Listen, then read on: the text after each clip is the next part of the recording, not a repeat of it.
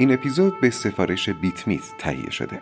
بیت میت یک صرافی آنلاین برای خرید و فروش و تبدیل ارزهای دیجیتال مثل بیت کوین. اگر درباره دنیای ارزهای دیجیتال کنجکاوید و دوست دارید زودتر سهمی در این دنیای جدید داشته باشید بیت میت این امکان رو فراهم کرده.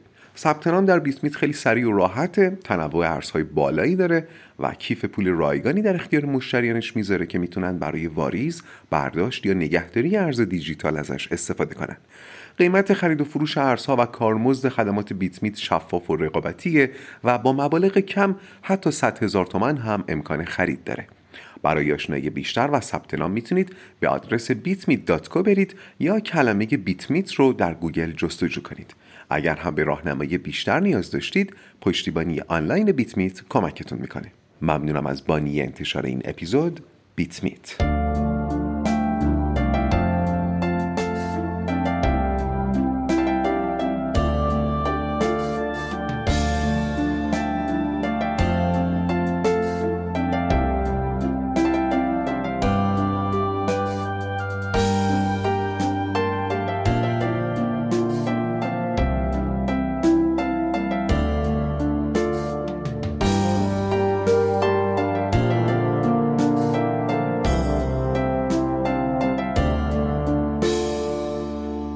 سلام من فرزین رنجبر هستم و این اپیزود چهارم از فصل سوم راقه.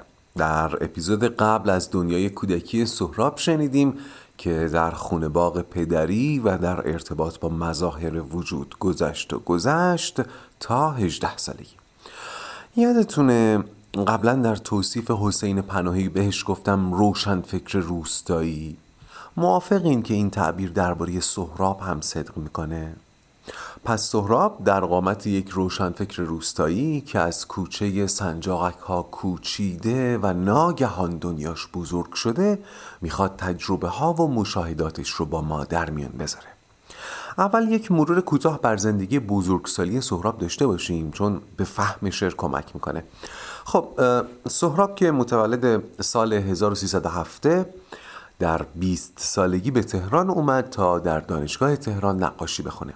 در 25 سالگی نشان درجه اول علمی گرفت و در اداره کل هنرهای زیبا در قسمت موزه ها استخدام شد و همزمان در هنرستان تدریس کرد. سه چهار سال بعد سهراب 29 ساله از راه زمین و طبیعتا بیشتر با قطار راهی اروپا شد تا هنر بخونه. کمتر از یک سال بعد برگشت و دوباره مشغول کار دولتی شد.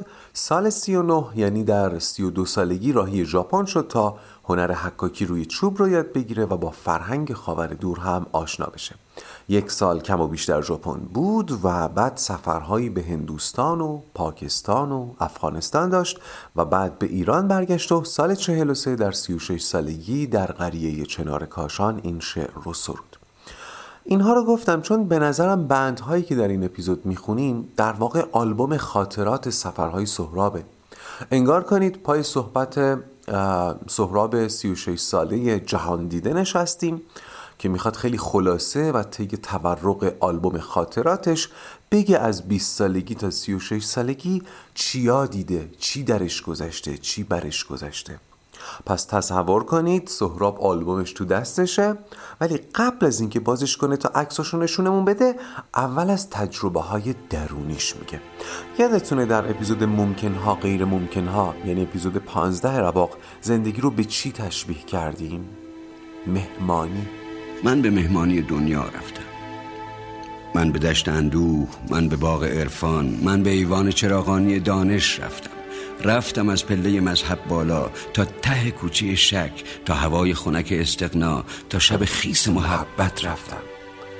من به دیدار کسی رفتم در آن سر عشق. رفتم رفتم تا زن تا چراغ لذت تا سکوت خواهش تا صدای پر تنهایی.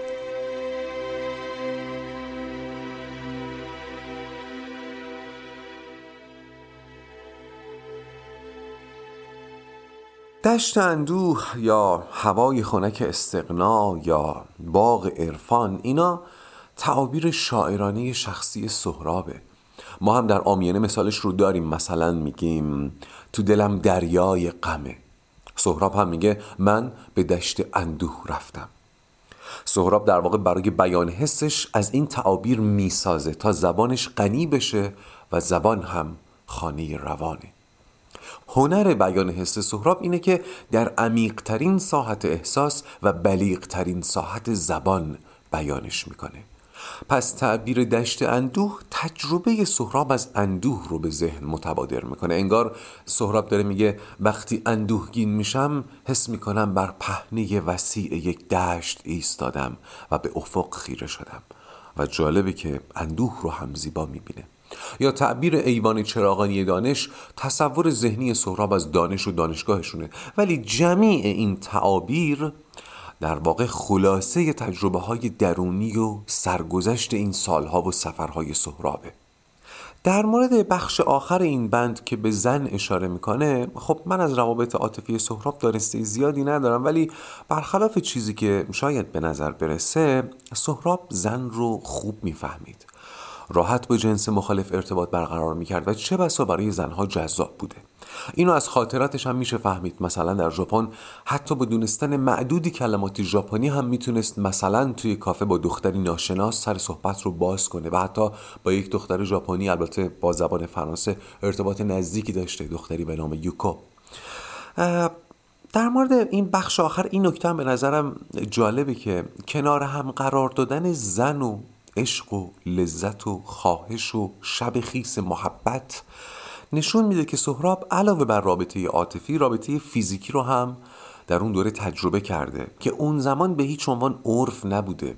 اصلا خارج از ازدواج یا از طریق کارگران جنسی در دسترس نبوده. از اون مهمتر این که اون زمان رابطه جنسی معناش عشق و خواهش و لذت و شب خیس محبت نبوده. خلاصه می شده در اطفای شهوت و ازدیاد نسل. می‌خوام بگم نگاه سهراب به ارتباط زن و مرد خیلی امروزی بوده. باری من با این بند دیگه کاری ندارم. همشون تعابیر شخصی و شاعرانه برای بیان حس سهراب و فراز و فرودهای درونیشه. ولی جمله تا شب خیس محبت رفتم یادتون باشه بعدا بهش برمیگردیم.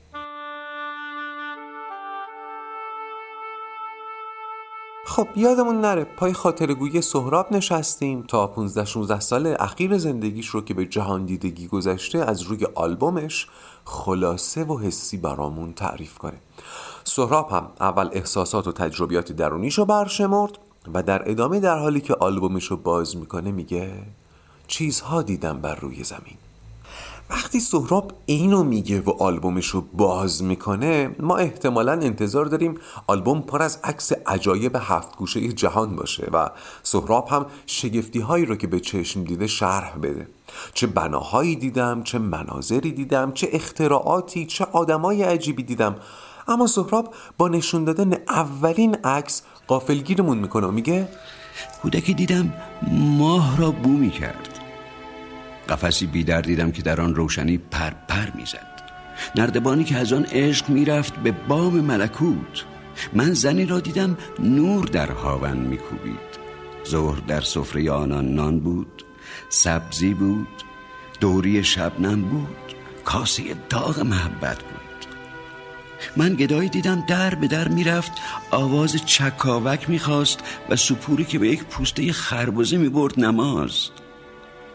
برای را دیدم باد بادک می‌خورد. من اولاغی دیدم یونجه را می‌فهمید. در چراگاه نصیحت گاوی دیدم سیر. شاعری دیدم هنگام خطاب به گل سوسن می‌گفت شما. کودکی دیدم ماه را بو می کرد اول بگم من حدس خاصی برای این عکس ندارم. معتقدم تک تک این جملات یک عکسه که بعضیشون خیلی عیانه بعضیشون رو میشه حد زد. و بعضیشون هم بهتر اصلا حدس نزنم چون شاید نتونم از حدسم دفاع کنم یا خودم راضی نکنه. ولی می‌خوام بگم فکر می‌کنم اگر سهراب واقعا از این لحظه کودکی دیدم ماه را بوم می‌کرد از این لحظه عکس هم گرفته بود و به من نشون می‌داد شاید نمیفهمیدم دقیقا کجا رو باید نگاه کنم. ولی مطمئنم سوژه عکس حتی گل درشت نبوده. چون در چرخه میل و ملاله که فقط با دیدن گل مریخی شگفت زده میشیم به صرافت میافتیم ازش عکس بندازیم.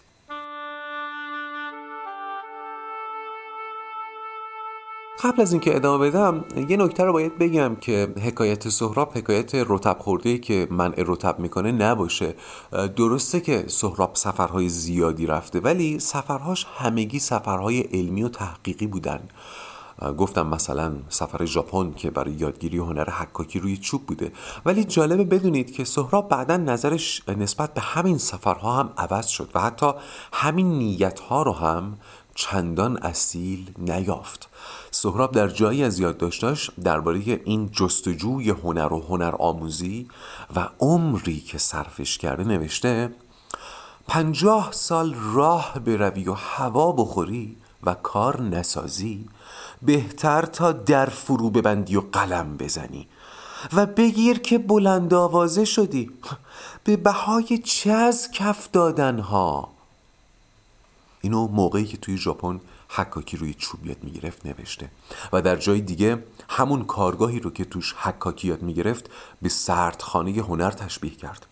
در جای دیگه وقتی متوجه میشه که خیلی جالبه وقتی متوجه میشه که موقع پیاده روی توی ذهنش دنبال واژه برای شعراش میگشته و از زیستن لحظه اکنون قافل شده اینطور نوشته.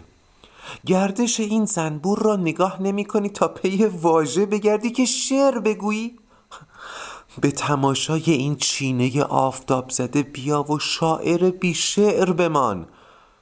سهراب جای دیگه درباره این سفرها باز خطاب به خودش نوشته چه نیازی بود؟ اگر جویای گسترش اندیشه خود بودی همان درخت حیات خانه تو را بس بود.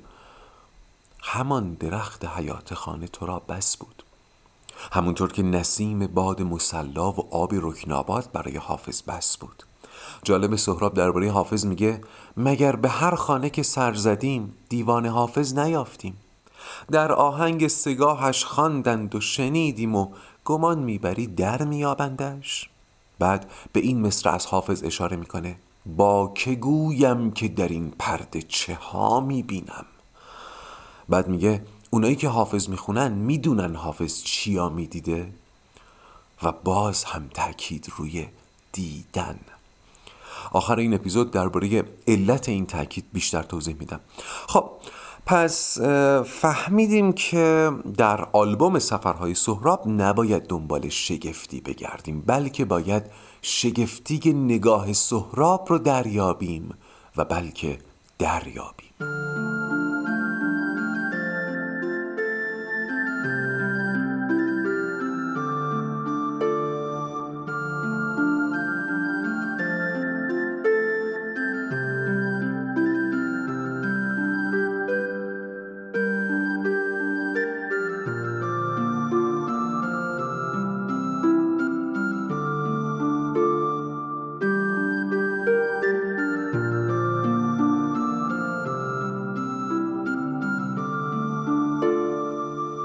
یادتونه توی اپیزود آخر راق ادبی اول خاطره اولین مواجه هم با کیوی رو تعریف کردم؟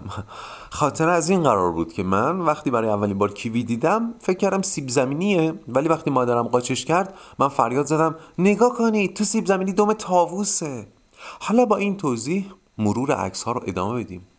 قفسی بیدر دیدم که در آن روشنی پرپر می‌زد. می‌خوام بگم بعید نیست که سهراب این روشنفکر روستایی جوان با ورود به شهر از دیدن مظاهر مدرنیته حالا در همون حد محدود اون زمان شگفت زده شده باشه و مثلا اولین باری که لامپ یا نوع خاصی از لامپ رو دیده دچار یک ذوقی شده و گفته نگاه کنید یه قفس بیدر که در اون روشنی پرپر می‌زنه. و سالها بعد که تصمیم گرفته خاطراتش رو شعر کنه همون تعبیر کودکانه شاعرانه رو در شعر آورده.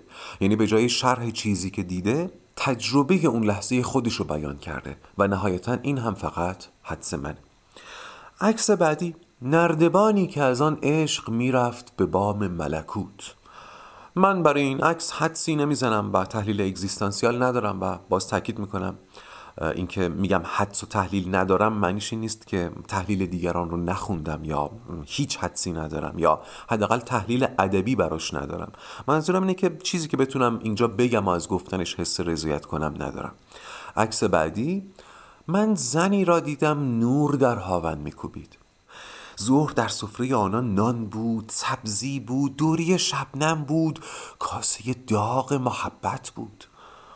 خب این عکس واضحتر از بقیه است. زنی رو تصور کنید که توی اون هاونهای برنجی قدیمی داره یه چیزی رو میکوبه و برای یک لحظه انعکاس نور توی هاون نگاه سهراب رو دزدیده و فریاد زده. نگاه کنید این خانمی داره نور تو هاون میکوبه.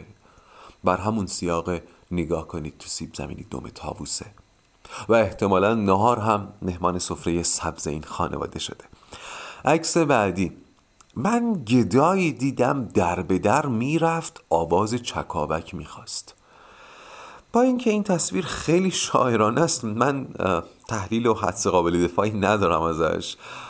تحلیلایی هم که خوندم واقعا قانعم نکرده ولی خیلی مشتاقم بدونم اون گدایی که سهراب دیده داشته چی می‌گفته چی کار می‌کرده چی میخونده که انعکاس رویتش در کاسه سر سهراب تبدیل شده به آواز چکاوک خواستن. عکس بعدی. و سپوری که به یک پوسته خربزه می‌برد نماز. حدسمو میگم شاید سهراب سپوری رو دیده که روی زمین چنباتمه زده تا از کانال فاضلاب زباله ها رو خارج کنه. قبلش هم یه پوسته خربوزه جلوش بوده. سهراب این صحنه رو اینطور دیده. انگار سپور داره به پوسته خربوزه نماز می‌بره. گفتم این یه حدسه ولی نکته اینه که در قاموس سهراب نه سپور و گدا مستحق دلسوزیه. نه نماز به خودی خود مقدسه نه پوسته خربزه بیقدر و مایس عکس بعدی بره ای را دیدم باد بادک می‌خورد. خب خدا رو شکر این عکس دیگه خیلی مشخصه. سهراب جایی بره ای رو دیده که داشته باد بادک میخورده. یا چیزی شبیه باد بادک. ولی کنار حدس خود عکس می‌تونم این حدسم بزنم که چرا این عکس توی آلبوم سهرابه. سهراب جایی در یادداشتش نوشته من باد بادک رو بیشتر از کتاب دوست داشتم.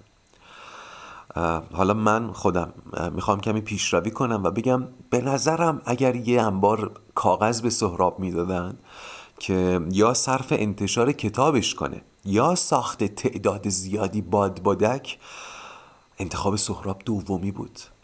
چون کتاب حامل دانش آفتابیه ولی ساختن و هوا کردن بادبادک راه انتقال دانش سایناکه. وچه کار با کاغذ و چسب و قیچی به کنارها بادبادک باسی راه فهم سایناک باده. پدر و مادری که برای بچه هاشون کتاب می‌خورن حتما کار خوبی می‌کنن. اما پدر و مادری که همراه بچه هاشون بادبادک درست می‌کنن و هوا میفرستن طرف سایه دانایی رو هم نشونشون میدن. عکس بعدی. من اولاقی دیدم یونجه را می‌فهمید. اگه بخوام درباره این جمله بگم می‌خوام به این اشاره کنم که ارتباط با مظاهر وجود و ارتباط عاطفی با حیوانات و حتی حقوق حیوانات یک پدیده مدرن ها حاصل همین نگاه وجودیه که زمان زیادی از زایش دوبارش نمیگذره. طی هزاران سال مواجهه انسان با طبیعت و حیوانات یک مواجهه صد درصد ابزاری بوده. الان نشب تقریبا همینه. شیرشو بدوشن پشمشو بچینن تخم بذاره پرشو بالش کنن گوشتشو بخورن ازش بار بکشن. انسان در ارتباط مجدد با حیوان تازه داره می‌فهمه که اونها هم درجاتی از فهم و آگاهی رو دارن. اما این جمله سهراب من اولاقی دیدم یونجه را می‌فهمید؟ به من میگه سهراب زودتر از زمانی خودش متوجه فهم حیوانات بوده.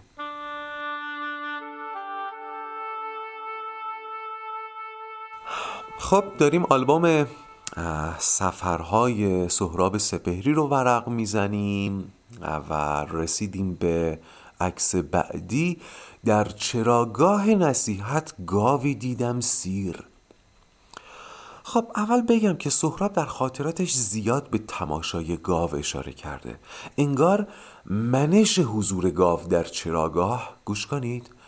انگار منش حضور گاو در چراگاه یک باشندگی محض رو به نمایش می‌گذاره.